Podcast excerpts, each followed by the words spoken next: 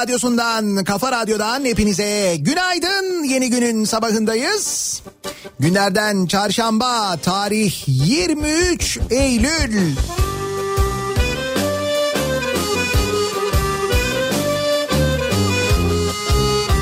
Artık tarih olarak da sonbahardayız diyebiliriz. Sonbahar ekinoksundayız.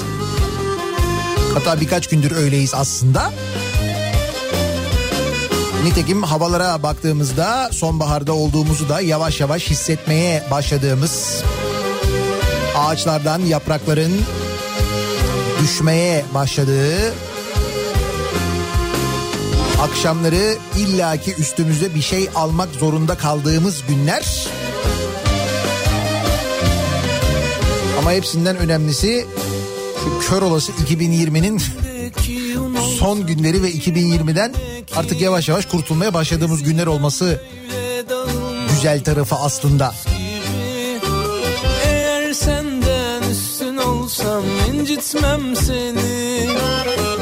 Gelir karşıma çıkarsan durma dön geri. Bilmeden de olsa yapılmaz böyle. Affeder miydin sen olsan ben affetsem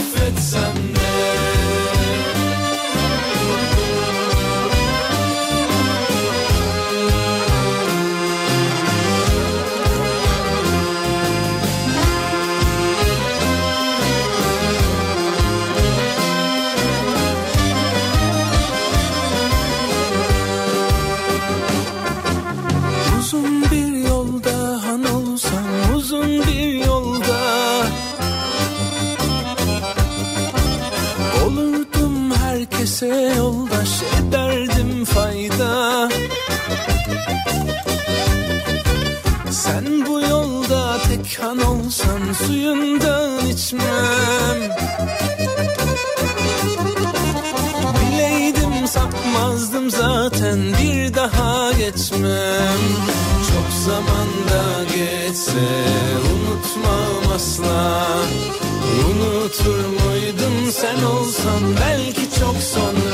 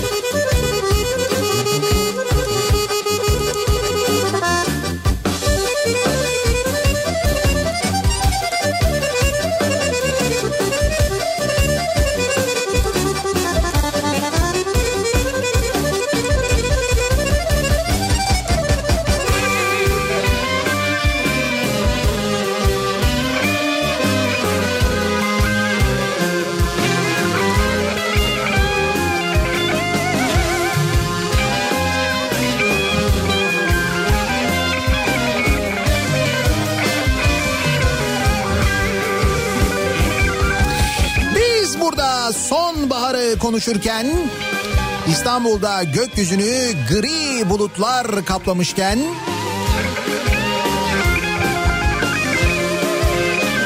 aynı semtin bir bölümünde hava günlük güneşlik bir bölümünde yağmurluyken ki dün bu da oldu İstanbul'da. Ayrıca meteoroloji önümüzdeki hafta sonu için yine böyle sıcaklıklar 30'lu dereceleri bulabilir tahminleri yaparken bir yandan burası e, bizim için geçerli, İstanbul'da yaşayanlar için geçerli. Türkiye'nin bambaşka yerlerinden şu anda deniz kıyısından kimi koşu yaparken, kimi sabah yürüyüşü yaparken, kimi baya baya sabah bu saatte denize girmek için gitmişken Fotoğraflar çeken gönderen dinleyicilerimiz var Türkiye'nin dört bir yanından. Üstelik şöyle diyen de var. Diyor ki mesai başlamadan önce diyor. Şimdi uyandım diyor. Sabah yürüyüşünü sizin eşliğinizde yapacağım. Ondan sonra eve döneceğim. Kahvaltımı yapacağım. Sonra da evden mesaiye başlayacağım. Bir de bu var. Tabii evden çalışma meselesi dün konuşmuştuk ya. Dünyada da pek bir yaygın hale geliyor. Aman bize nasip olur inşallah. Boyuna da posuna da bir maşallah. Senden gelecek cefalara nazlara Sözlere sazlara eyvallah. Aman bize nasip olur inşallah. Boyuna da posuna da bir maşallah. Senden gelecek cefalara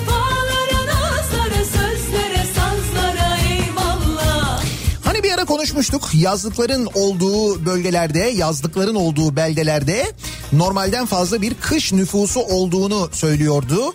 İşte oraların yöneticileri, belediye başkanları.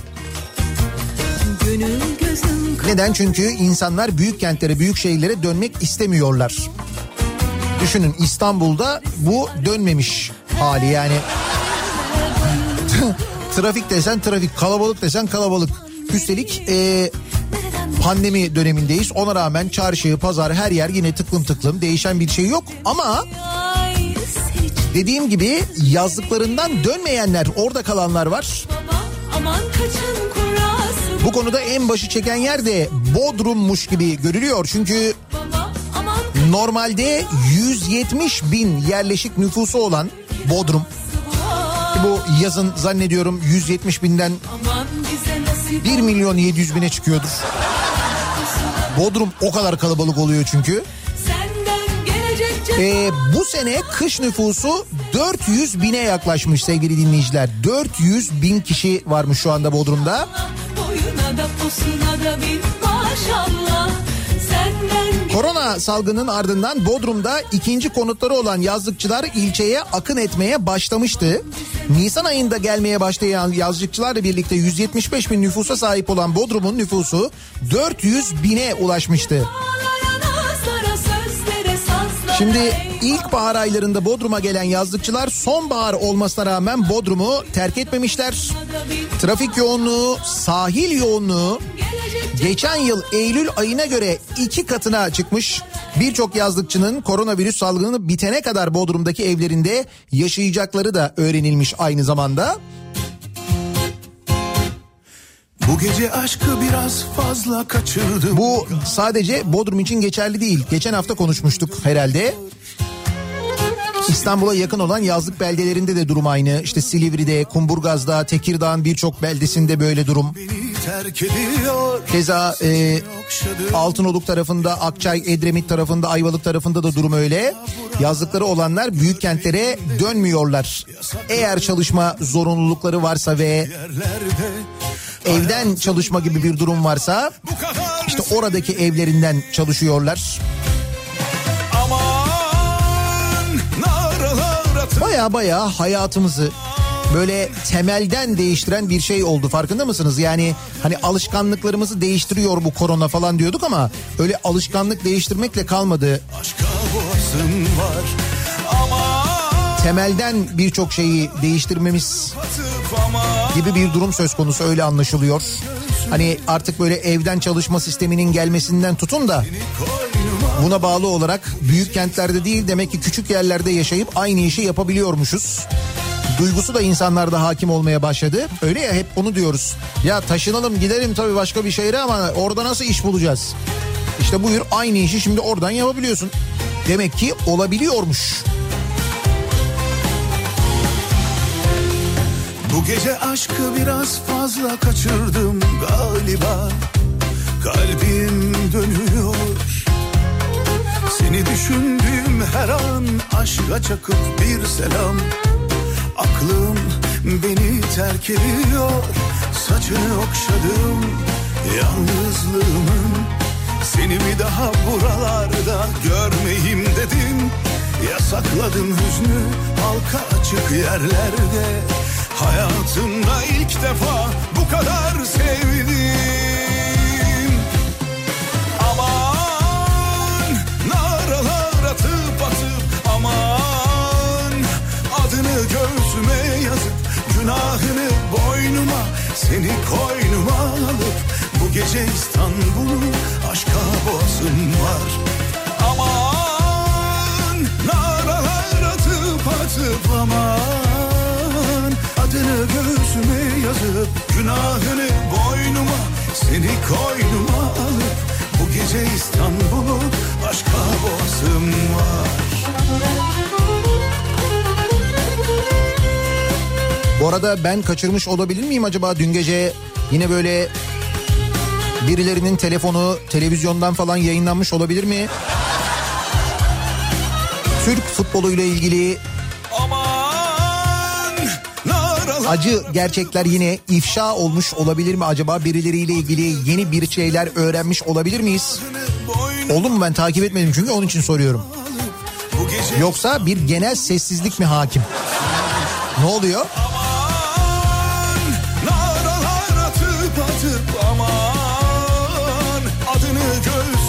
Hani futbolda bir temiz eller operasyonu başlayacaktı falan öyle bir şey olacaktı. Olmadı değil mi? bu gece İstanbul'u Eller hala kirli yani. Günahını boynuma seni koynuma Hepiniz oradaydınız hepiniz. O ona bir şey söylüyor, o ona bir şey söylüyor, o ona bir şey söylüyor ama herkes oradaydı. İstanbul'u öpesim Çarşamba gününün sabahındayız. Nasıl bir sabah trafiğiyle güne başlıyoruz acaba? Hemen dönelim trafiğin son durumuna bir bakalım.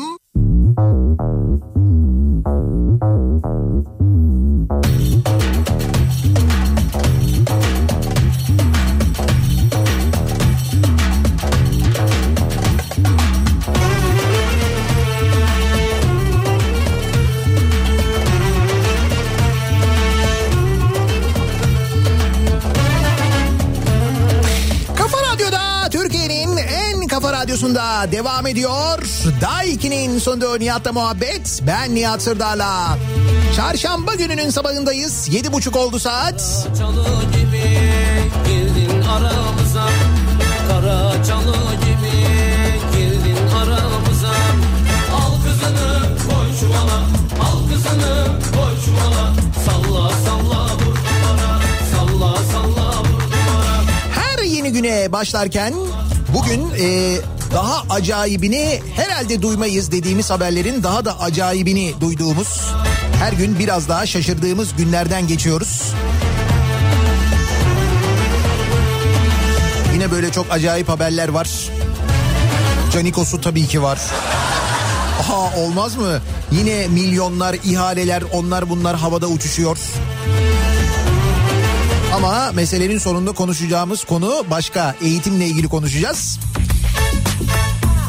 Demin Bodrum'dan bahsettik ya. Bodrum'un e, nüfusu 400 bine yaklaşmış. Yani sonbahar nüfusu, yerleşik nüfusu normalde 170 bin olan Bodrum'da tekneden atıldığı iddia edilen işaret fişeği adayı yakmış. İşaret fişeği adayı yaktı diyor. Muğla'nın Bodrum ilçesinde tekneden atıldığı iddia edilen işaret fişeği makilik alana düşünce yangın çıktı. Yangın vatandaşların müdahalesiyle bir saatte kontrol altına alınarak söndürülebildi. Alevleri gören tekne ve yat kaptanları ve çalışanları olay yerine gidip yangın tüpleriyle yangına müdahale etmişler ve onlar söndürmüşler. Şimdi burası Bodrum. Burası da Dikili. Dikili'den gelen haber de şöyle. Yakarım bu dikili diyerek yangın çıkardı. Sonra serbest kaldı. Adam yakarım bu dikiliyi demiş ve yakmış. Yani işin geldiği nokta bu.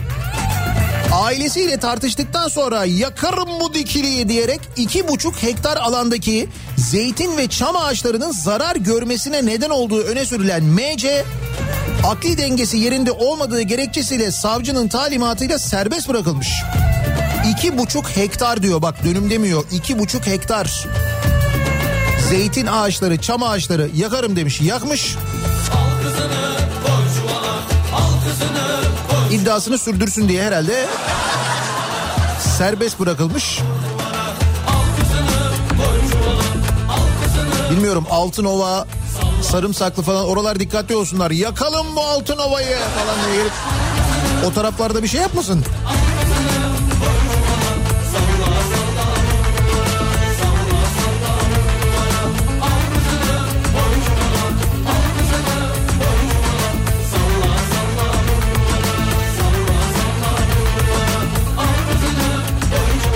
Şimdi bunun akli dengesi yerinde değilmiş de böyle bir şey yapmış deniyor.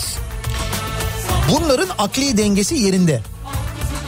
O kadar akli dengeleri yer, yerindeki e, e, aynı zamanda sosyal medyada fenomen e, olmak için böyle hesap açmışlar. İşte sosyal medya için videolar çekiyorlarmış ve şöyle bir şey yapmışlar. Antalya'da can kurtaran kıyafeti giyen iki kişi bir anda düdük çalarak sahilde yüzenleri denizde köpek balığı olduğunu söyleyerek dışarı çıkartmış. Hemen ortadan kaybolan sahte can kurtaranların sosyal medya için video çektikleri anlaşılmış. Al buyur. Her yer platform oldu. Evet. Bu kadar fazla dijital platform, bu kadar fazla site, video sitesi, video uygulaması falan olunca her yer set oldu. Siz de farkında olmadan oyuncu oluyorsunuz. Antalya'da sonbahar mis gibi denize girmişsin yüzüyorsun sahilden biri düdük öttürüyor köpek balığı diye. Sen de yıllardır izlediğin köpek balığı filmlerini, Jaws filmlerinin etkisiyle hemen böyle paldır küldür sahile doğru çıkıyorsun. Can kurtaran kıyafeti giyen iki kişi arkadaşlarıyla beraber Lara sahiline geldi. Sahilde denize girenlere düdük çalan iki kişi denizde 8 metrelik köpek balığı olduğunu belirterek bir de denizden de görüyorlar onun 8 metrelik olduğunu. Yani kıyıdan köpek balığının 8 metre olduğunu da görüyor. Böyle detay vererek vatandaşların dışarı çıkmalarını istedi. Vatandaşlar korku içerisinde denizden çıkarken düdük çalarak koşuşturan iki kişi ise hemen sahilden uzaklaştı. Ne olduğunu anlayamayan vatandaşlar 15 dakika boyunca denize giremedi. Can kurtaran kıyafeti giyen kişilerin can kurtaran olmadığının anlaşılmasının ardından Antalya Belediyesi inceleme başlattı.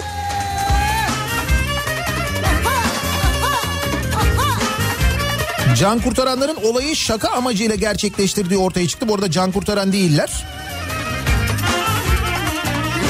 Sokakta birbiriyle şakalaşarak aracın çekilmesi için düdük çalan sahte can kurtaranlar sahilde köpek balığı şakasının ardından yeni bir video çekerek paylaşım yaptı.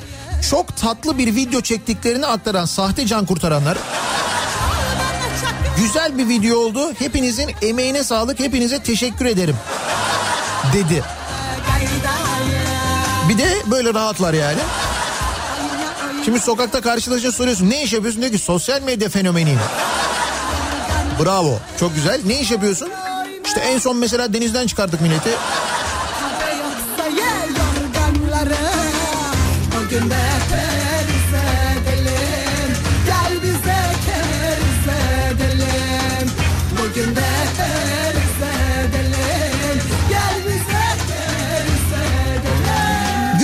Antalya'da denizde yüzerken başınıza gelebilecek böyle bir olay yaşanıyor Türkiye'de. Öyle bir ülke haline geldik. Kuzey Avrupa ülkelerini kıskandıran gündemiyle ve hareketliliğiyle asla can sıkıntısının olmadığı hatta baya baya aksiyon yaşanan böyle her dakika aksiyon yaşanan bir ülke haline geldik. Dikkat ediyorsanız televizyon kanallarında özellikle haber bültenlerinde sürekli böyle haberler var. Güvenlik kameralarına yansıyan görüntülere göre çıkan silahlı çatışmada falan diye her yerde silahlı çatışma var. Benzin istasyonunda, ana caddede, kaldırımda, sokak arasında, orada burada her yerde. Tabii televizyon kanalları başka haberde veremediği için onların da o bülten saatini doldurması lazım saldırıyorlar onlar da bu güvenlik kamerası görüntülerine ve o kamera görüntüleri sayesinde öğreniyoruz ki memleketin her yeri Teksas ya. Buyur Şanlıurfa'da güpe gündüz akıllara durgunluk veren olay. Hala da bu olaylar akıllara durgunluk veriyor yani. Silahla kız kaçırdılar yakınları araçla çarparak durdurdu. Gündüz vakti oluyor bu bak Şanlıurfa'da. Şanlıurfa'da alışverişe çıkan Suriye uyruklu genç kız silahlı kişiler tarafından kaçırıldı.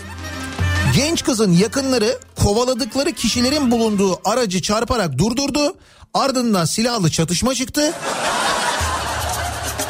Die Hard değil ha bu. Şanlıurfa yani. Şanlıurfa Bahçeli Evler Mahallesi Cengiz Topel Caddesi.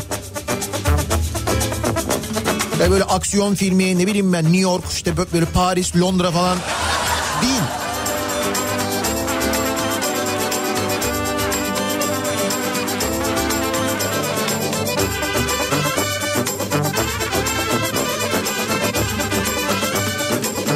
Bir de tabii gerginiz. Bu korona yüzünden çok gerginiz. Öyle bir durumumuz da var ister istemez. Bak mesela Bursa'dan gelen haber var. Bursa'da maske tartışması çıktı. Şoför yolcuyu bıçakladı.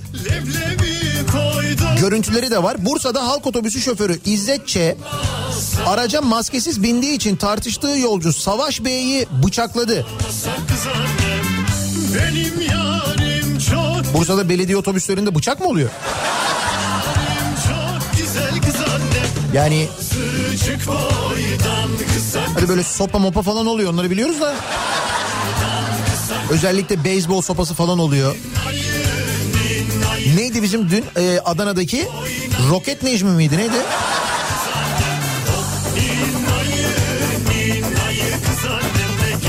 Bursa'daki olay 12.30 sıralarında Merkez Osman Gazi ilçesi İstanbul yolu caddesine meydana geldi. Annesiyle birlikte durakta otobüs bekleyen Savaş Bey'e Demirtaş heykel arasında sefer yapan 17D'ye bindi. Otobüs şoförü İzzet Ç. Savaş Bey'i maskesini takması için uyardı. Şoförün uyarısına sinirlenen Savaş Bey maske takmayı reddetti. İkili arasında başlayan maske tartışması kısa sürede büyüyerek kavgaya dönüştü. İzzet Ç. yanındaki bıçakla demek ki şoförün yanındaymış bıçak. Savaş Bey'i kol ve sırtından bıçakladı. Bu arada tartışmanın gerekçesi de sağlık ha. Hani maske tak takma falan sonra bıçak.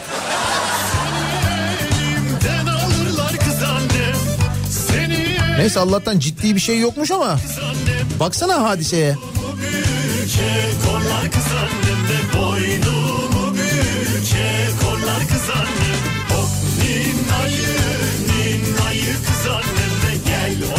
Hayır yapılan uyarı da sağlıkla ilgili uyarı. Yani hem onun sağlığı hem yanındaki işte annesi eşi kim varsa onun sağlığı, otobüstekilerin sağlığı, seninle ilgili. Şimdi şoförün yaptığı tabii ki yanlış ayrı da.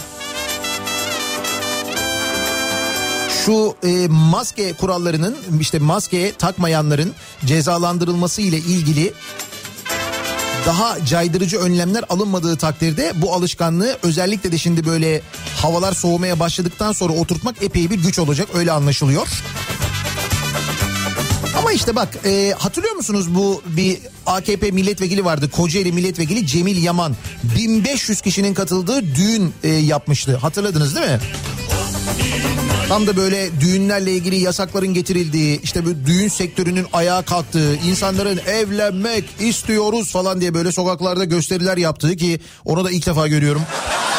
Evlenmek hakkımız engellenemez falan şeklinde öyle bir durum varken tam o sırada 1500 kişinin katıldığı bir düğün yapmıştı hatırladınız mı?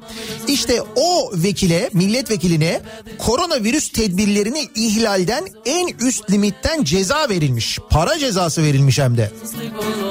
Nasıl? 1500 davetli çağırıyor. Sosyal mesafe falan filan hak getire zaten çağırmasam olmazdı ayıp olurdu falan diye böyle bir de gülerek anlatıyor. Para cezası vermişler. Ne kadar para cezası vermişler peki?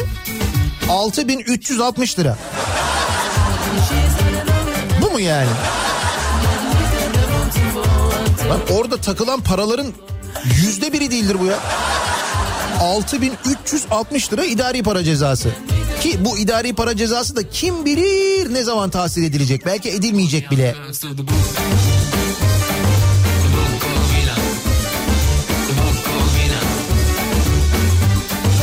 All the young girls to the book.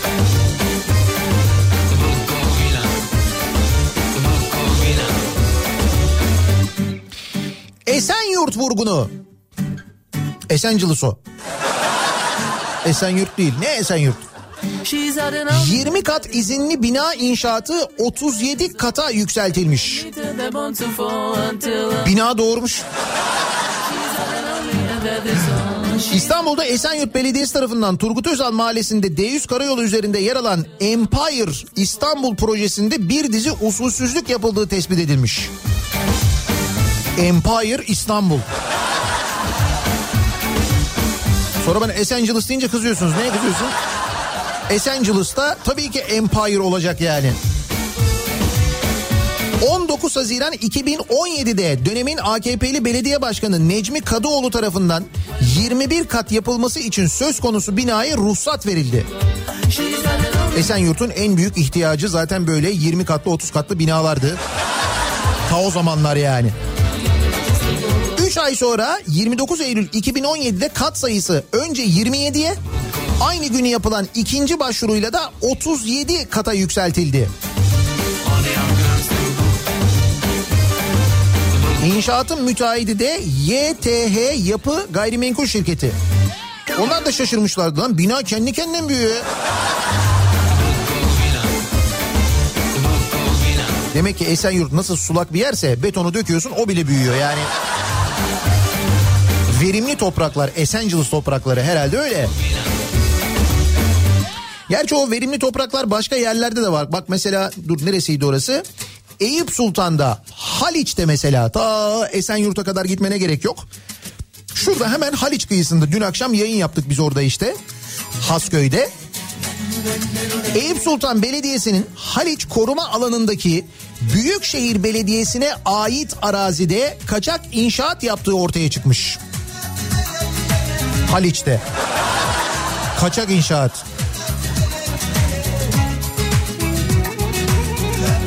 İstanbul Büyükşehir Belediyesi arazide 15 Ağustos tarihinde tespit çalışması yaptı. Haliç koruma alanı içinde yer alan inşaatın kaçak olduğunu tespit etti.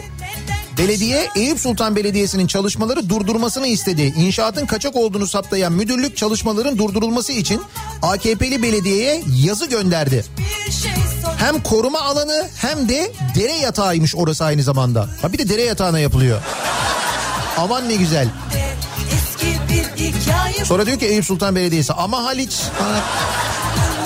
Valla ben dün Haliç'teydim. Keyfimiz yerinde Baya baya normaldi hani bir değişiklik yoktu Haliç'te onu söyleyeyim de.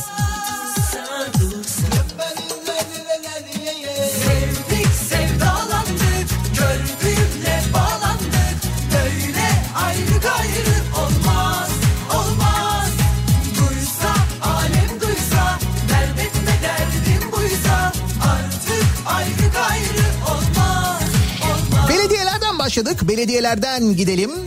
İhaleler. Belediyeden reklamcıya dezenfektan işi haberi var. Reklamcılar da mı dezenfektan yapmaya başlamışlar? Artık nasıl bir dezenfektan ihtiyacı, nasıl bir pazar varsa şey Beykoz Belediyesi Nisan ayındaki dezenfeksiyon alım işini ihaleden 21 gün önce kurulan Klinet Temizlik Hizmetleri Anonim Şirketi'ne vermiş. Demek ki yeni şirketlere, yeni firmalara destek babında hani 3 ayda 2 milyon 626 bin lira ödenen şirketin sahibi bir reklam ajansı. 16 Nisan'da başlayan iş 16 Temmuz'da sonlandı. İhale tarihiyle şirketin kuruluşuna dikkat çeken CHP'li Sataloğlu 21 günlük bir şirketin hangi teknik ve mali verileri yeterli görülmüştür diye sormuş. duysa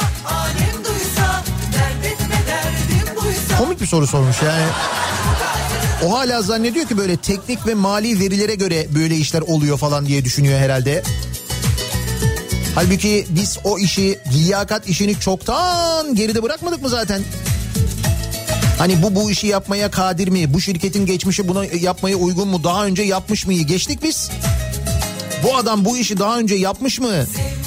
Bu işi yapabilir mi? Eğitimi yeterli mi? Girdiği sınavlarda başarılı olmuş muyu falan bile biz artık kale almıyoruz ki. Alın buyurun. Rektör 28 adayı eleyerek oğlunu kendi yanına aldı haberi var mesela. Hakkari Üniversitesi Rektörü Profesör Ömer Pakiş hakkında oğlunu menfaat gözeterek birinci sıradan işe aldığı gerekçesiyle dava açıldı. İddianamede rektörün sınavda görev alacak jüri üyelerini belirlediği, diğer adayları eleyip oğlunun önünü açtığı belirtildi.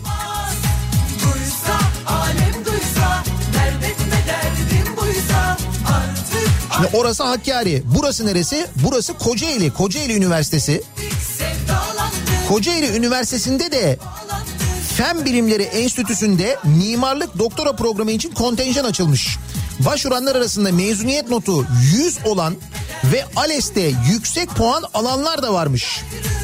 Ancak ne olduysa sözlü yazılı bilim sınavında olmuş. Yüksek puanlı adayların çoğu bu sınavda 20 alarak elenmiş. Notu düşük olan iki adaysa sınavda nasıl olduysa olmuş 100 tam puan almış. Şu mülakat dedikleri var ya mülakat. İşte diyorum ya hep böyle KPSS'ye gireceğim diyorsunuz giriyorsunuz. Oradan çok yüksek puan alıyorsunuz ama ondan sonra ne oluyor? Sonra bir de mülakat çıkıyor. O mülakatta sen bir anda böyle işte 100 üzerinden 20 alıyorsun. Sınavda 20 alan kalkıyor 100 alıyor. Bak gördüğün gibi o hala o sistem hala çalışmaya devam ediyor. Hani aşkta mesafe yoktur falan tamam. Ama dokunmak sarılmak diye bir şey de var. Kuş uçuşu buradan ne tutar oralar? Hani kapasam gözleri karşımda sen vardın. Hani aşkta mesafe yoktur falan tamam. Ama dokunmak sarılmak diye bir şey de var Minik minik canikolar her yerdeler. Kimi çok büyük, kimi çok küçük. Bir şekilde menfaatin yolunu buluyorlar ama işte görüyorsunuz değil mi? Gel diyorum sana ben Bu iş olur diyorum sana ben Biz bunların önünü nasıl alabiliriz peki? Biz bunların önünü hepsini aslında bilinçlenmeyle alabiliriz, eğitimle alabiliriz. İşte her e, sorunun temelinde aslında eğitim yatıyor. Eğitim sistemindeki maalesef çarpıklıklar yatıyor diye konuşuyoruz. Tam da bu dönemde eğitim konuşuyoruz, eğitim tartışıyoruz. Malum uzaktan eğitim aylardır konuşuyoruz. İşte pandeminin ilk başladığı dönemde okulların erken kapanması ve uzaktan eğitime başlanması ile birlikte sonrasında yaz tatilinde de aslında gidişat bunun böyle olacağını gösteriyordu. Nitekim okullar açılamadı. İşte uzaktan eğitime başlandı. Uzaktan eğitime başlanacağı söylendi ve başlandı. Şimdi Türkiye'de kaç öğrenci var? Türkiye'de 18 milyon öğrenci var değil mi? Yani bunu biz de biliyoruz işte haberlerden falan da biliyoruz. Ee, işte 18 milyon öğrenci ders başı yaptı diye böyle haberler yapılıyor. Buradan biliyoruz zaten. Şimdi biz bunu kamuoyu olarak biliyorsak herhalde Milli Eğitim Bakanlığı da biliyordur değil mi? Yani 18 milyon öğrencinin olduğunu. Hadi diyelim ki bunun mesela e, okula giderek yani işte ilkokul birinci sınıflar mesela gittiler ya kaldı ki onlar da bir gün gittiler zaten aslında. Yani netice itibariyle bu uzaktan eğitim denen sisteme bu 18 milyon öğrencinin çok büyük bir bölümünün misal 10 milyonunun 11 milyonunun girmeye çalışacağını herhalde Milli Eğitim Bakanlığı biliyordur. Bu sistemleri hazırlayanlar biliyordur. Peki ne oldu? Şöyle oldu. Uzaktan eğitime 18 milyon öğrenciden sadece 1 milyonu girebilmiş. Milli Eğitim Bakanlığı'nın uzaktan eğitimde kullandığı EBA dün sabah saatlerinde çok kalabalık uyarısı vererek çöktü.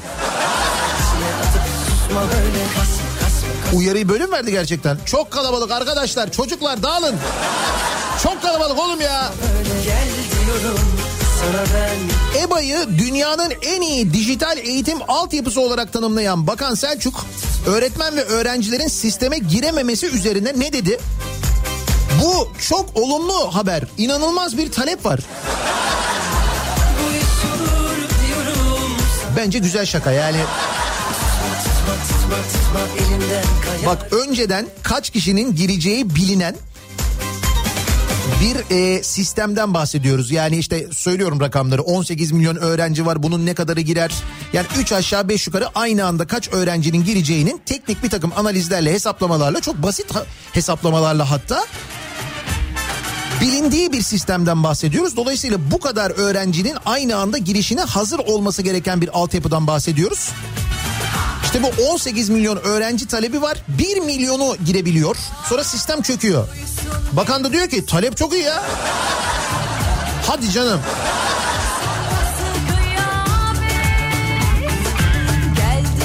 Ama belki de hayata ve olaylara böyle bakmak lazım. Yani işte bunda mesela bak olumlu haber yani işin olumlu tarafını çıkarmak değil mi? O da bence bir yetenek. O da bir hayata bakış açısı yani olumlu haber olarak değerlendirebiliyorsun. Bunun içinden de böyle bir şey çıkarabiliyorsun. Eğitim sistemi, uzaktan eğitim var. Çocuklar giriyorlar, eğitim alamıyorlar, sistem çöküyor. Diyorsun ki talep çok bak eğitime talep var yani. Vay.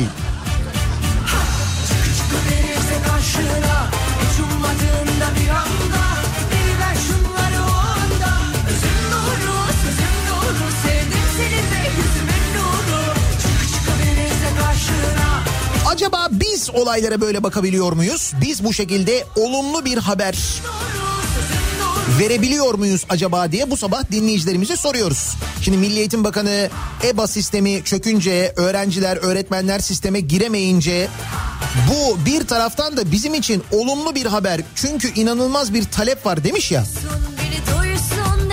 Sizin bize verebileceğiniz olumlu bir haber var mı acaba?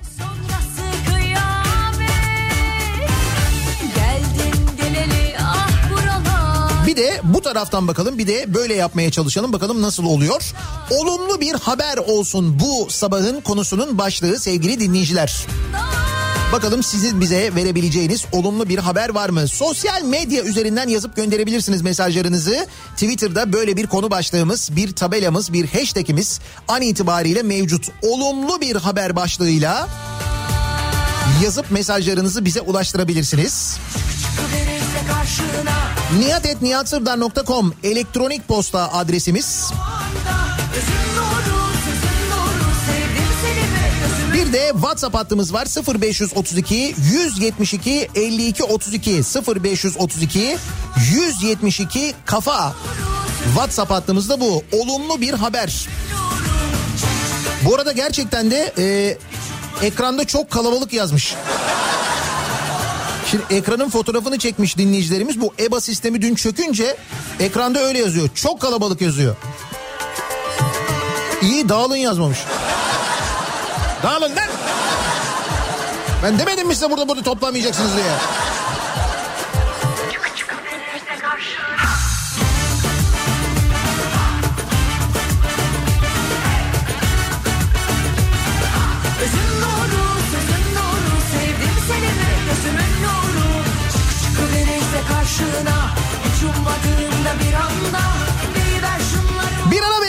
Reklamların ardından devam edelim. Olumlu bir haber bekliyoruz sizden. Reklamlardan sonra yeniden buradayız.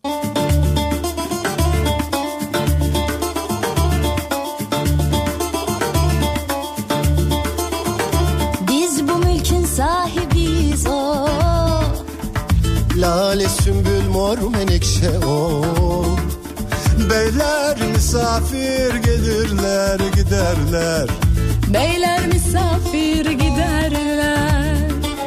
Beyler misafir gelirler giderler. Beyler misafir giderler.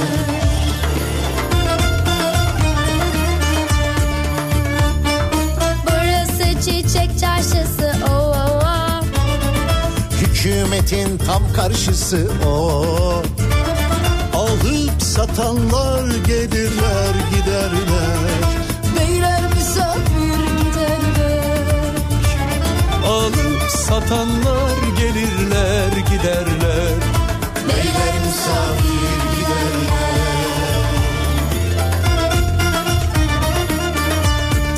Kafa Radyo'da Türkiye'nin en kafa radyosunda devam ediyor. Day 2'nin sonunda Nihat'la muhabbet. Ben Nihat Sırdar'la. Çarşamba gününün sabahındayız. 8'i 3 dakika geçiyor saat. Olumlu bir haber bu sabahın konusu. Dün EBA sistemi çökünce 18 milyon öğrenciden sadece 1 milyonu EBA sistemine ulaşabilince Milli Eğitim Bakanı demiş ki bu olumlu bir haber eğitime talep var. İşte biz de böyle olumlu tarafından bakabiliyor muyuz diye bu sabah dinleyicilerimize sorduk. Olumlu bir haber bekliyoruz sizden. O nedenle olumlu bir şarkıyla başlayalım istedim bu bölüme. Şu gelen beyler gelsin.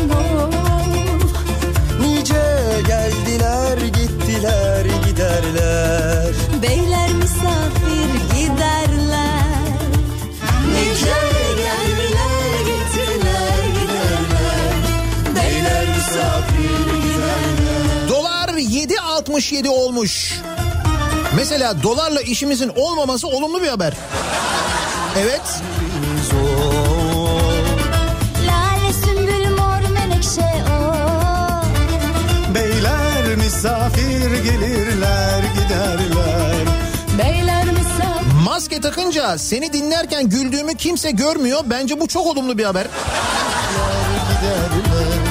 Evet maskenin öyle bir takım avantajları da oluyor doğru. Bahçenin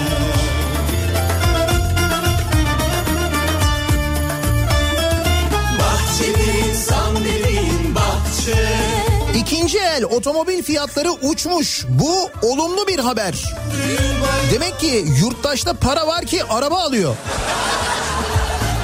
Dolar rekor kırmış. Bu da olumlu bir haber. Demek ki talep var ondan yükseliyor.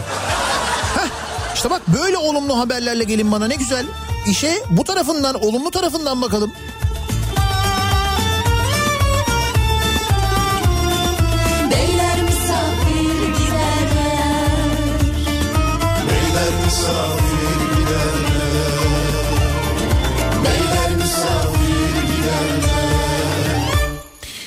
Euro'nun yükselmesi çok iyi oldu. Olumlu bir haber. 9'la kolayca çarpı veriyorsun.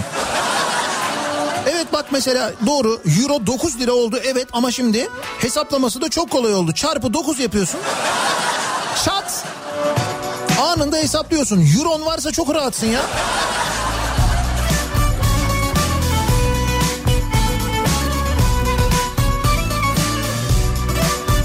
İşsizlik yüzde yirmi olmuş. Olumlu bir haber. Demek insanlar kendine daha çok vakit ayıracak. Evet mesela kendiyle barışık bir toplum haline geliyoruz yavaş yavaş. Kendimize daha çok vakit ayırıyoruz. İş yok çünkü değil mi? Artık aşktan kaçıyordum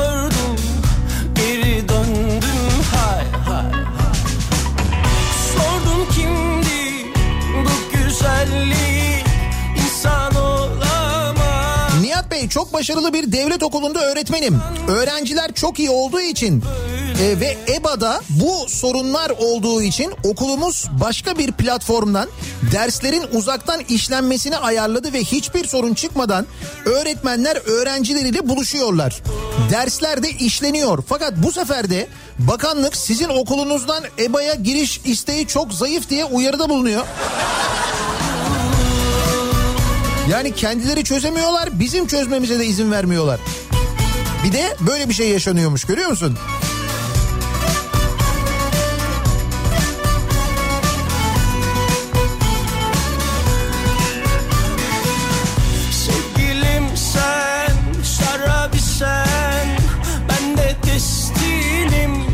Dün hakimlik mülakat sonuçları açıklandı. Önceden %99.9 olan liyakatsizlik dün itibariyle %100 oldu. Bak %100'e ulaşmışız orada da bu da olumlu bir haber. Evet belki adalet için kötü bir haber ama Öldüm sanki cennet böyle güzel olamaz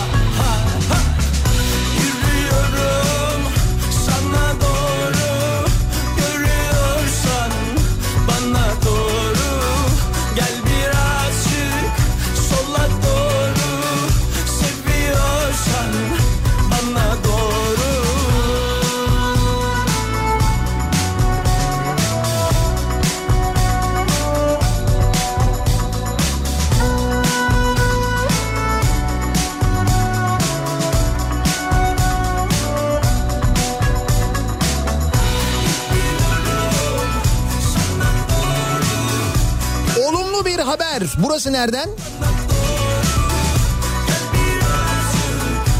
Devlet yapımı üstlenince köprünün ismi değişti.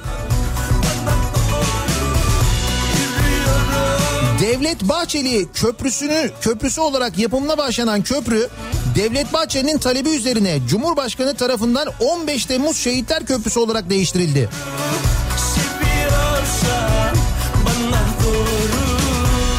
530 milyon lira. Ha Adana'daymış bu. 530 milyon liraya da e, e, mal olacakmış aynı zamanda. 530 milyon lira. Demek ki para var. Olumlu bir haber. Ee, evet dün sabah EBA çok kalabalıktı. Olumlu olan şudur ki uzaktan öğretime geçtiğimizden beri Zoom hep vardı ve var. E, EBA'da da zaten EBA'da zaten Zoom üzerinden yapılıyor canlı dersler. Yani Zoom tek başına yeterli aslında diyor Nazan. Zannediyorum deminki dinleyicimizin söylediği de o platform herhalde onun üzerinden yapılıyor ama Özledim seninle her şeyi Geceleri ya seninle Gerçek aşkın gülleri Özledim seninle gülmeyi Kanepede Netflix ve sevişmeyi Yakar kurutur ateşin beni Her sabah ben böyle olumlama yapıyorum zaten. Norveç'teymiş gibi uyanıyorum. Kahvemi alıyorum. Böyle bir Amerikalı havasıyla güvenliğe günaydın diyorum. Arabaya binip seni dinleyinceye kadar sürüyor. Sonra şak! Bir tokat gibi Bir kere izin verdin beni üzmene Göz yumamam boş boş sözlere Yürü yolları sen Ram pa pa pam ram pa pa pam Dün EBA'ya hocanın ders verdiği sınıfa girdik. Baktık hoca yok. Hoca bize çocuklar siz çıkın da ben gireyim dedi. Biz çıktık hoca girdi bu sefer biz giremedik. Girdik çıktık derken ders bitti zaten. Ne enteresanmış bu EBA sistemi ya. Olumlu bir haber. Pandemi döneminde herkes doktor oldu. Hastane kapısında akşama kadar ateş ölçüyorum. Covid şikayetleri olan ve olduğunu düşündüğüm kimseyi içeri almıyorum. 37.7 ateşte bir hasta geldi. Biraz bekleyin içeri alamam dedim. Ateşim kaç çıktı arkadaş dedi. 37.7 dedim. Ya 37.7 ateş mi? Ateş dediğin 38.2 olur. Dedi ve zorla içeri girmeye çalıştı. İyi haber doktor sayımız arttı diyor Antalya'dan Manolya. Korkun ama kendine itiraf etmen zor Nasıl zor hatırlama tadını Şimdi takıntı iş aradı mı Hep geç atıyor seni günce adımı Koşarak gelenler var sana bin dereden su getirsem arınamazsın Ama sen yine kendini sakla bir ton laf edip yine kandıramadın onu git o zaman ya da ram pa pa pa Olumlu bir haber. Türk lirası Azerbaycan parası e, karşısında değer kaybediyor. Ancak 30 gün önce annemin Azerbaycan'dan gelen emekli parası 5 bin lira yapıyordu. Şimdi 6 bin lira oldu. Bu anneniz için olumlu bir haber gerçekten. Azerbaycan manatıydı değil mi? Onun karşısında da değer kaybetmiş vaziyetteyiz. Tamam dolar 7.67 olmuş olabilir ama dolar bence gelecek 5 yılın en düşük seviyesinde. Bu sanayicide mutluluk yarattı. Buyurun olumlu bir haber.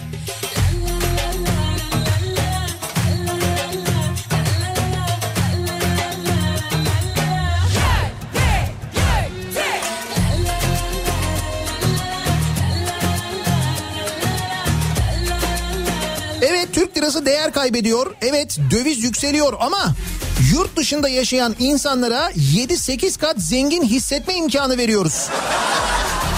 Bunu başarabilen kaç ülke vardır? Ülkemiz adına oldukça olumlu bir haber bence. Mucize gibi ya. Mesela 100 parayla biniyorsun Almanya'dan Türkiye'ye geliyorsun iniyorsun para 900 para oluyor. Öyle oluyor. Şimdi sen ona euro TL diye takılma. 100 birimken 900 birim oluyor burada.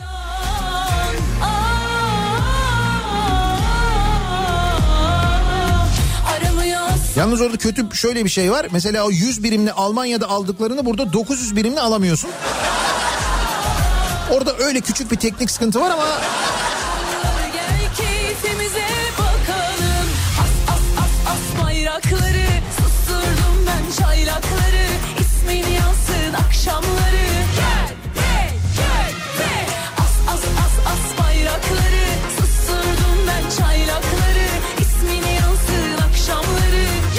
Olumlu bir haber. 2020'nin bitmesine 3 ay kaldı. Umudu 2021'e bağladık hep beraber. Bakalım ne olacak?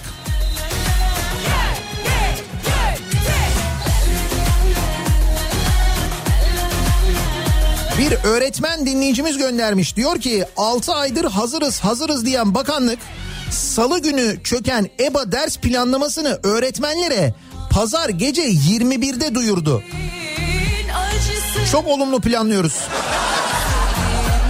Öyle mi? Pazar günü mü? Yani pazar akşamı mı geldi size ders programı? Ne kadar da hazırlıklıymışız gerçekten.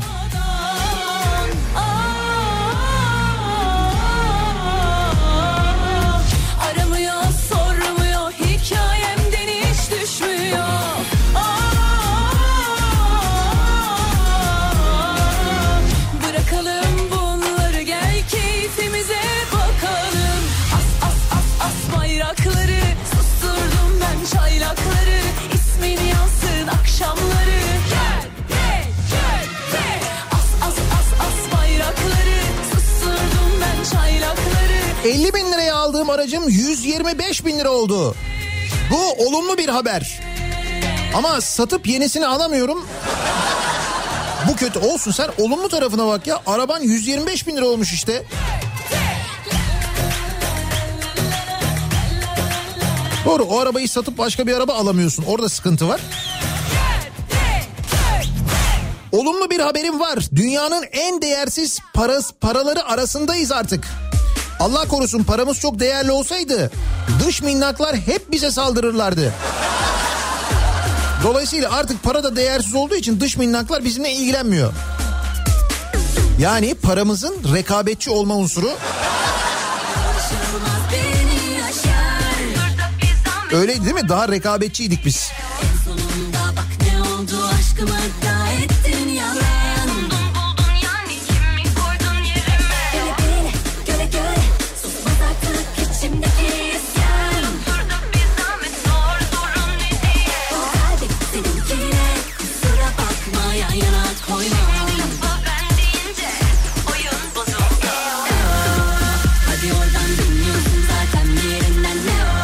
Gazeteciyim.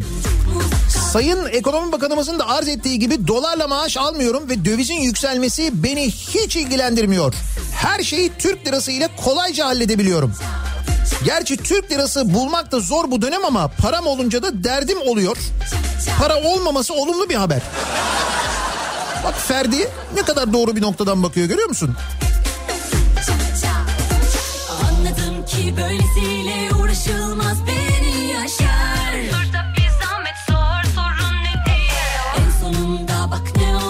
Finlandiya uzaktan eğitimde dijital sınıf projesini geliştirmiş.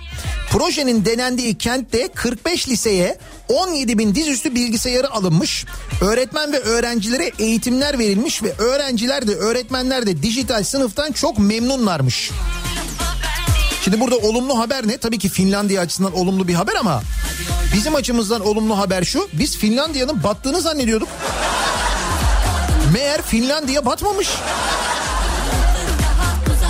Değil mi? İskandinav ülkeleri batmamış mıydı? Biz öyle biliyorduk. Norveç'te, Finlandiya'da, İsveç'te biz emeklilik sistemi yüzünden bunların battığını biliyorduk. Meğer batmamışlar. Buyur olumlu bir haber işte. E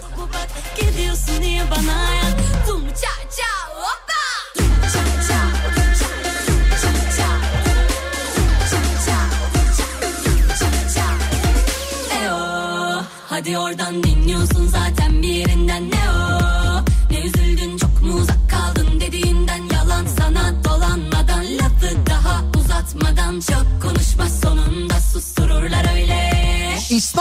Trafik var. Adım adım ilerliyoruz ama olumlu bir haber. Demek ki insanların gidecek işi var diyor Levent.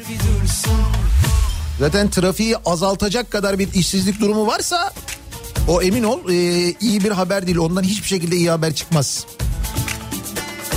Sana bana olamaz dediler Bir ihtimal Sağlık çalışanlarına saldırılmaması, saldırı olasılığı olması gayet olumlu bir haber diyor Genco. Dün e, konuşuyorduk ya hani o hepimizin izlediği ve hepimizi çıldırtan o Keçiören Hastanesi'ndeki görüntüler. Hani kapıyı kapalı tutmaya çalışan hastane personelinin görüntüleri. Bununla ilgili e, Sağlık Bakanı'nın yaptığı açıklamayı kastediyor Genco. Şöyle diyor çünkü Sağlık Bakanı Keçiören e, Eğitim Araştırma Hastanesi acil servisinde çok sayıda kişi ateşli silahla yaralanan, müdahalelere rağmen kurtarılamayan yakınlarını kuralları zorlayarak görmeye çalıştı. Kuralları zorladılar diyor yani. Kapıyı değil.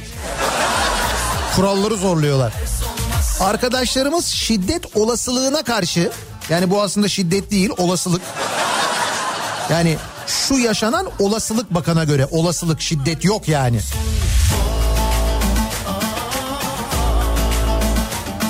Sağlık Bakanlığı'nın şiddetle ilgili bugüne kadarki mücadelesi hiç ama hiç samimi değil. Onu bir kere çok net söyleyeyim. Şimdi korona var falan diye böyle Sağlık Bakanı epey bir sempatik görünüyor gözümüze yaptığı açıklamalar işte kibar üslubu falan sebebiyle ama hatırlayınız bu Sağlık Bakanı'nın döneminde sağlıkta şiddetle ilgili haberlerin yani sağlıkta şiddetle ilgili olayların sağlık çalışanları tarafından basına duyurulmasının önüne geçilmeye çalışılmıştı. Böyle müdahale ediliyordu sağlıkta şiddete. sonunda O yüzden fazla bir şey beklemek de çok mümkün değil zaten. Sana bana olamaz dediler Bir ihtimal bile vermediler İkimize hep nazar ettiler Şimdi Milli Eğitim Bakanı'nın açıklamasına bakınca Sağlık Bakanı da bu çok iyi haber. Hastaları geri çeviriyoruz çünkü boş yatak kalmadı. İnanılmaz bir talep var diye sevinebilir.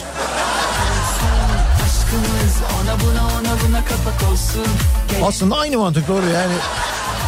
ders olmazsa o olsun Aşkımız ona buna ona buna kapak olsun Gelene de geçene de ders olsun Ders Hala 100 liralık benzin alıyor olabilmemiz bence olumlu bir haber.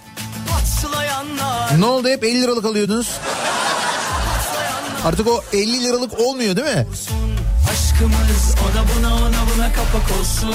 Gelene de geçene de ders olsun. Ders olmazsa o olsun. Aşkımız ona buna ona buna kapak olsun. Gelene de geçene de ders olsun.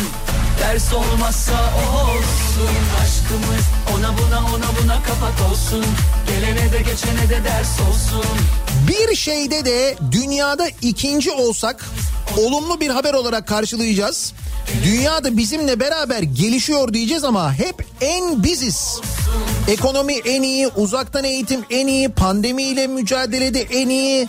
Sadece böyle değil mesela. En büyük şunu yapıyoruz, en büyük onu yapıyoruz, en büyük belediye binası, en büyük işte kaymakamlık binası, en büyük en uzun köprü bilmem ne falan. Onların hepsi en ve hepsi bizde. Ve dünya bize yetişemiyor ya. Hani bir kere de mesela onlar en bir şey yapsalar da desek ki dünya gelişiyor ama Şakir'in dediği doğru. Yolunu bulur sen bunlara Bir yabancı çıkar da çarkını bozarsa O zaman beni hatırla Olacak olan olan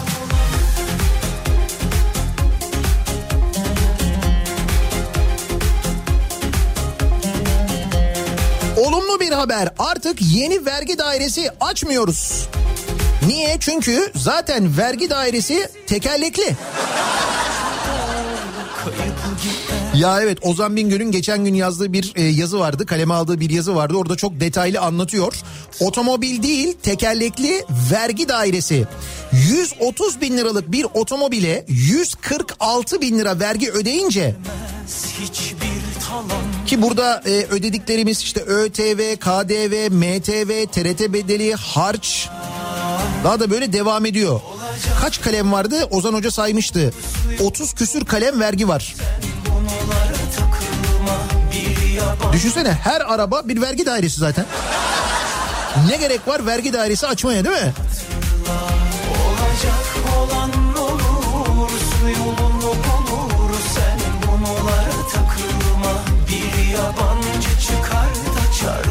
bozarsa O zaman beni hatırla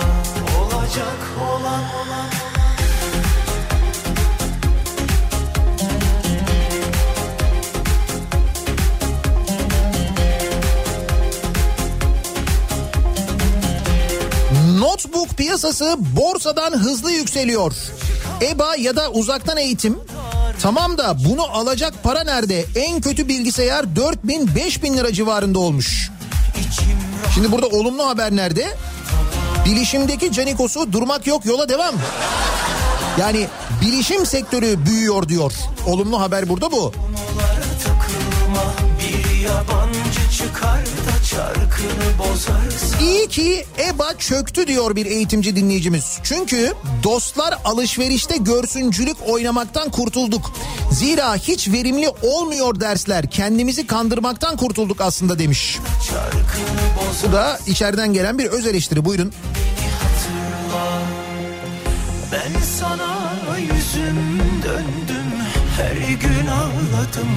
Şimdi rakamlara bakıyorum. Biz bu şehir hastanelerine verilen garanti hasta sayısını tutturmuş mu oluyoruz? Eğer öyleyse bu olumlu bir haber. Ha, bilemiyoruz tabii bak oradaki garanti sayıları tutuyor mu acaba? Hep böyle köprüleri, otoyolları konuşuyoruz ama bu garanti e, hasta hasta demeyelim de orada şey var mesela görüntüleme garantisi işte yok e, işte yatak hizmeti garantisi gibi garantiler veriliyor orada. Acaba onları tutturduk mu? Bak onları hiç bilmiyoruz. Olumlu bir haber bu sabahın konusunun başlığı. Milli Eğitim Bakanı'nın açıklaması. Ee, dün EBA sistemi çökünce bu uzaktan eğitim sistemi bu bir taraftan da bizim için olumlu bir haber. Çünkü inanılmaz bir talep var demiş. Milli Eğitim Bakanı sizin bize vereceğiniz olumlu bir haber var mı diye biz de dinleyicilerimize soruyoruz. Bir ara veriyoruz. Reklamların ardından yeniden buradayız.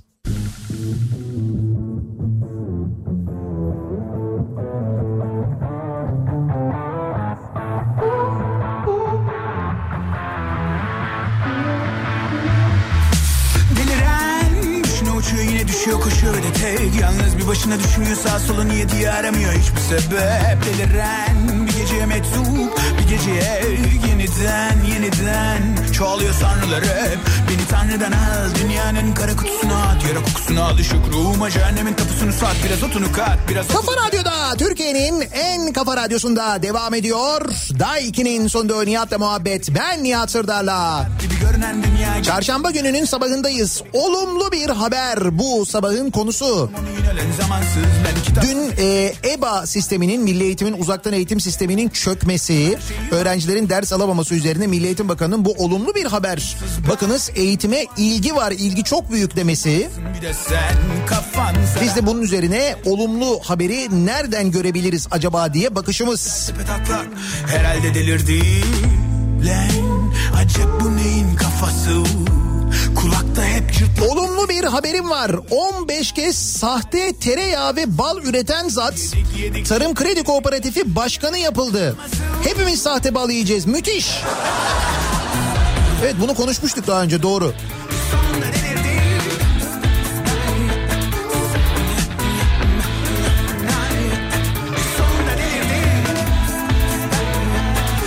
Olumlu bir haber. Peynir ithal etmiyoruz. Venezuela tatlarını tanıyoruz. Evet Venezuela'dan peynir ithal ediyoruz ama ithal gibi düşünmeyelim biz onu.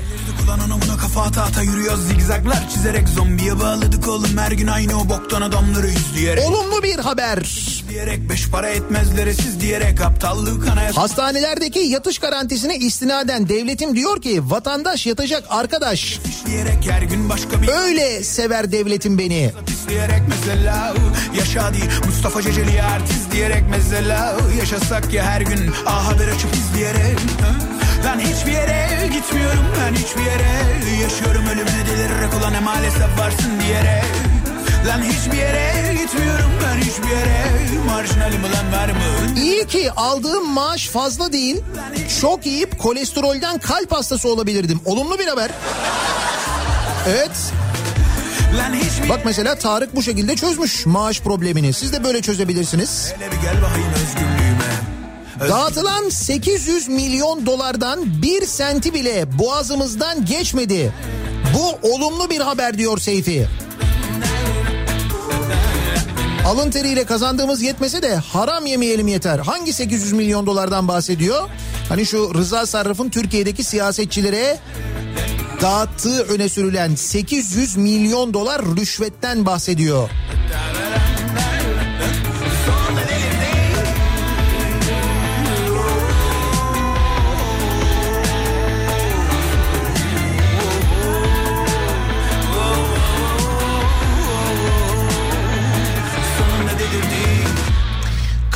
Kaz Dağları'ndaki çalışmaları engellemek isteyen yabancı sermaye düşmanı ülke ve doğa severler jandarma zoruyla uzaklaştırılarak yabancı şirketin rahat rahat ülkenin ciğerlerini mahvetmesi sağlanmıştır.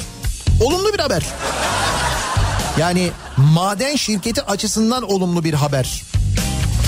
Kaz Dağları'ndaki altın madenine karşı nöbet tutanlara jandarma müdahale etmişti hatırlarsanız. Anda Dün konuşmuştuk bunu bu haberi vermiştik size.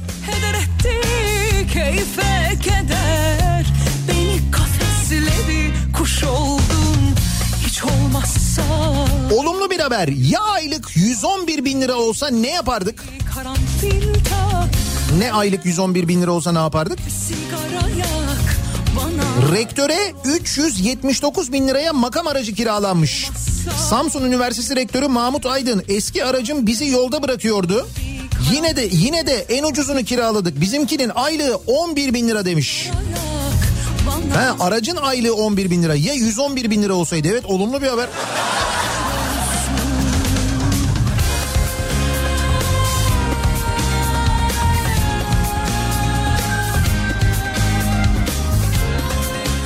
Futbolda kirli çamaşırların ortaya dökülmesi olumlu bir haber.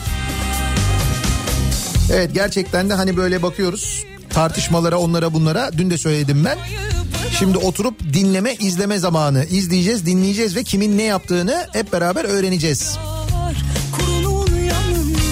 yaş oldum hiç olmazsa yılda bir gün an beni al bir karanfil Olumlu bir haber TÜİK'e güvenirsek güven artıyormuş. TÜİK'in Avrupa Birliği'nin tavsiyesi diyerek tüketici güven endeksinin hesaplanmasında kullanılan işsizlik beklentisi ve tasarruf ihtimali başlıklarını çıkarmış. Dün konuşmuştuk ya bunu. Kötümser parametrelere çizik atılmasından bir gün sonra da endeks açıklanmış ve tüketici güveninin Eylül'de 82 puana çıktığı duyurulmuş. Eski hesaplamaya göre endeks 62'de kalmış. Bu fark TÜİK'in yeni mucizesi yorumlarına yol açmış.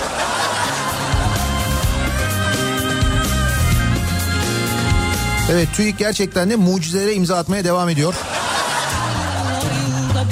Habire hesaplamaları değiştirerek ekonomi bir iyileşiyor bir iyileşiyor ne güzel oluyor değil mi?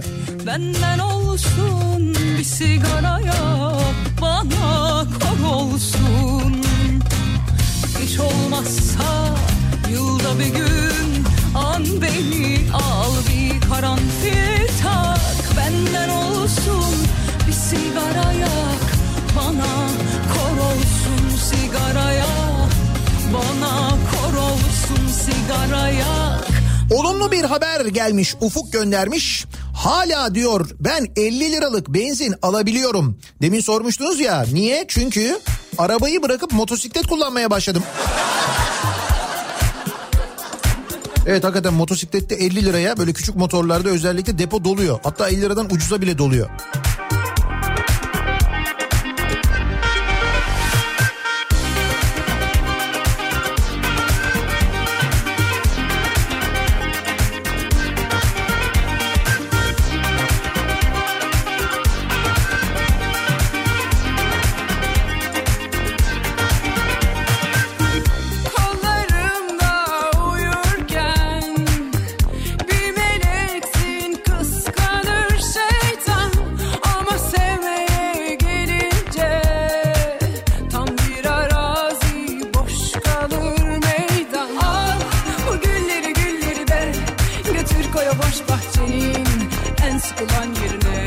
İzmir'den Fırat olumlu bir haber. Dolar 7.67, Euro 9. Biraz daha artarlarsa seçim barajını aşıp meclise girecekler. Evet Euro'nun meclise girmesine bir puan kaldı. O da doğru.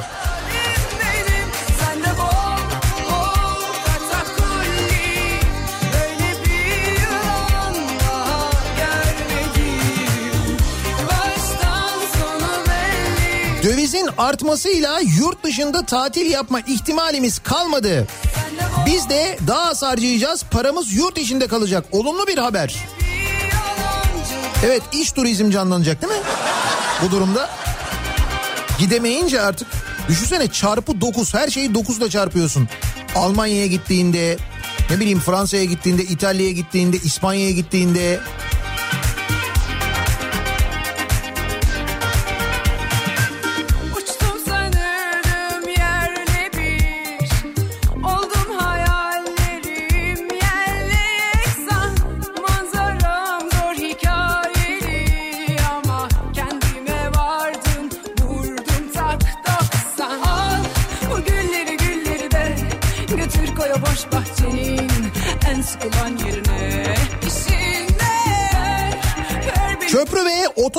fiyatlarından şikayet ediyoruz ama Galata Köprüsü hala ücretsiz. Bence gayet olumlu bir haber. Evet bazı köprüler hala ücretsiz. Bazı köprüler de hala çok ucuz farkındasınız değil mi?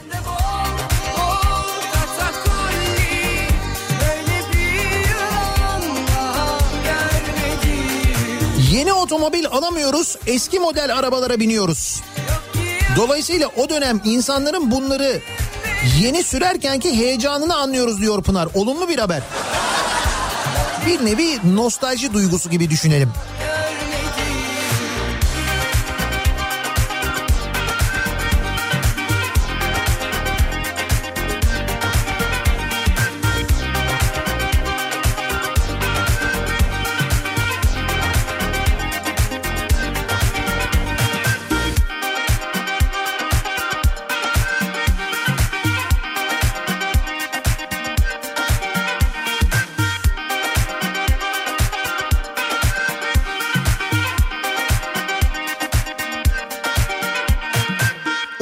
Haber. Türkiye'de yaşıyorum.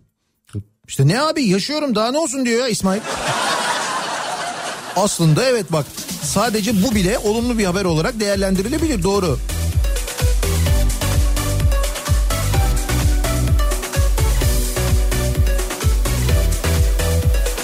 Olumlu haber maaşımın yatmasına az kaldı. Gerçi yattığı gün bitecek ve ay sonuna kadar 200 lirayla geçineceğim ama olsun. Sonuçta maaş alıyorum. Bu olumlu mutlu olmalıyım diyor. Bak, olumlu tarafından bakmayı yavaş yavaş öğreniyoruz. Ne güzel işte. Taş olsa çatlardı dertten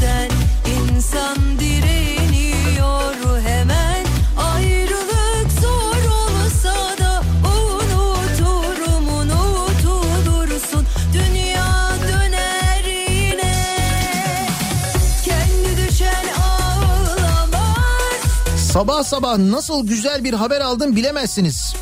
Ne belgesi bu? Ne yeryüzünde ne gökyüzünde Başka bir ben He, araç muayene ücreti belgesi. Canım muayene edilebilir bir aracınızın olması olumlu bir haber.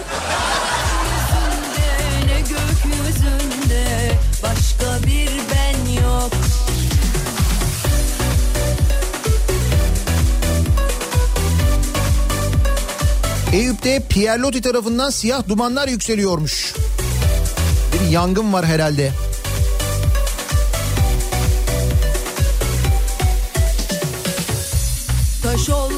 Mesela şimdi Orman Bakanı da çıkıp e, olumlu yanından bakalım hala yanacak ormanlarımız var derse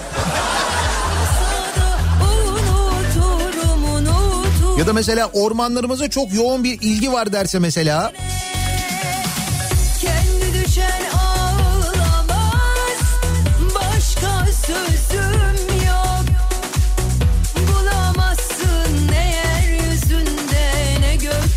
Nihat Bey acaba bu EBA sisteminin altyapısını kim kurdu diye soruyor bir dinleyicimiz. Hakikaten böyle çöken bir e, altyapı yani talep ne kadar talep olacağı belli olduğu halde rakamlar belli olduğu halde üzerinden aylar geçmiş olmasına rağmen nasıl oluyor da böyle çöken bir altyapı kuruluyor? Bu altyapıyı kuran kim acaba?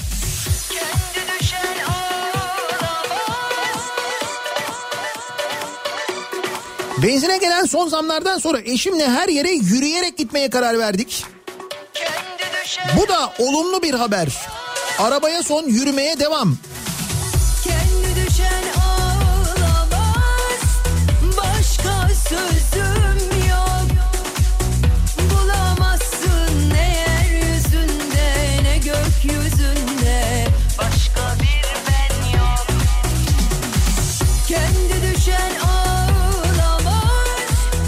bir haber bu sabahın konusu.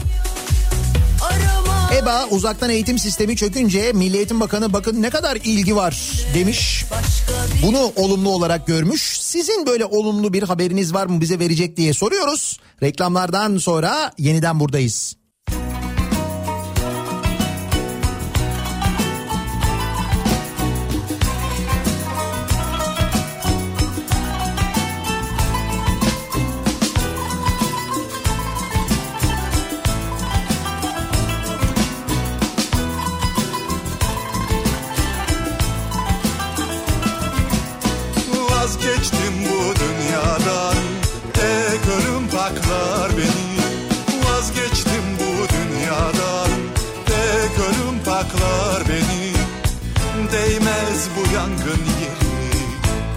Açmaya değmez.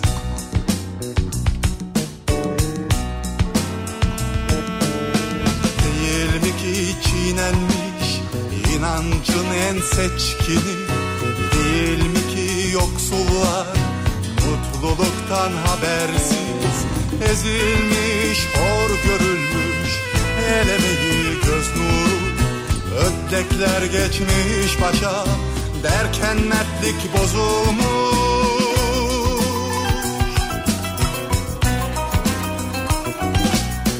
Değil mi ki korkudan dili bağlı sanatın. Değil mi ki çılgınlık sahip çıkmış düzene.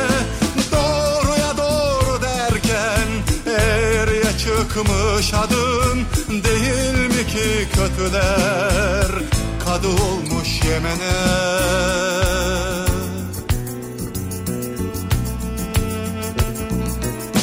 Vazgeçtim bu dünyadan Dünyamdan geçtim ama. Vazgeçtim bu dünyadan Dünyamdan geçtim ama. Seni yalnız komak var O koyuyor adama. Seni yalnız komak var koyuyor adama Kafa Radyo'da Türkiye'nin en kafa radyosunda devam ediyor. Day 2'nin sunduğu Nihat'la muhabbet. Ben Nihat Sırdar'la. Çarşamba gününün sabahındayız. Yayınımızın son bölümündeyiz. Olumlu bir haber. EBA'nın çökmesinden de olumlu bir haber çıkartabildiğimize göre başka olumlu haberler var mı diye sorduk dinleyicilerimize. Kağıthane Belediye Meclis üyesi bir dinleyicimiz göndermiş. Diyor ki Kağıthane Belediyesi 2019 yılında bir bina inşa etti. 2019 yılında. Sonra bu binayı 2020'de güçlendirdi. Sıfır bina ama 2019'da yapılıyor 2020'de güçlendiriliyor. Belediye başkanımız da işte binayı güçlendirdik. Olumlu bir şey dedi buna diyor. Nasıl? Kağıthane için olumlu bir haber yani. Yeni binayı güçlendirmişler. Ne güzel. Seni yalnız komak var O koyuyor adama Seni yalnız komak var Bu arada 42.6 milyon lira harcanmış bu binaya. Güçlendirme hariç. adama Seni yalnız komak var Yayınımızın sonuna geliyoruz. Mikrofonu Kripto Odası'na Güçlü Mete'ye devrediyoruz. Dünyadaki ve Türkiye'deki son gelişmeleri aktaracak sizlere. Akşam 18 haberlerinden sonra yeniden bu mikrofondayım ben. Tekrar görüşünceye dek hoşçakalın.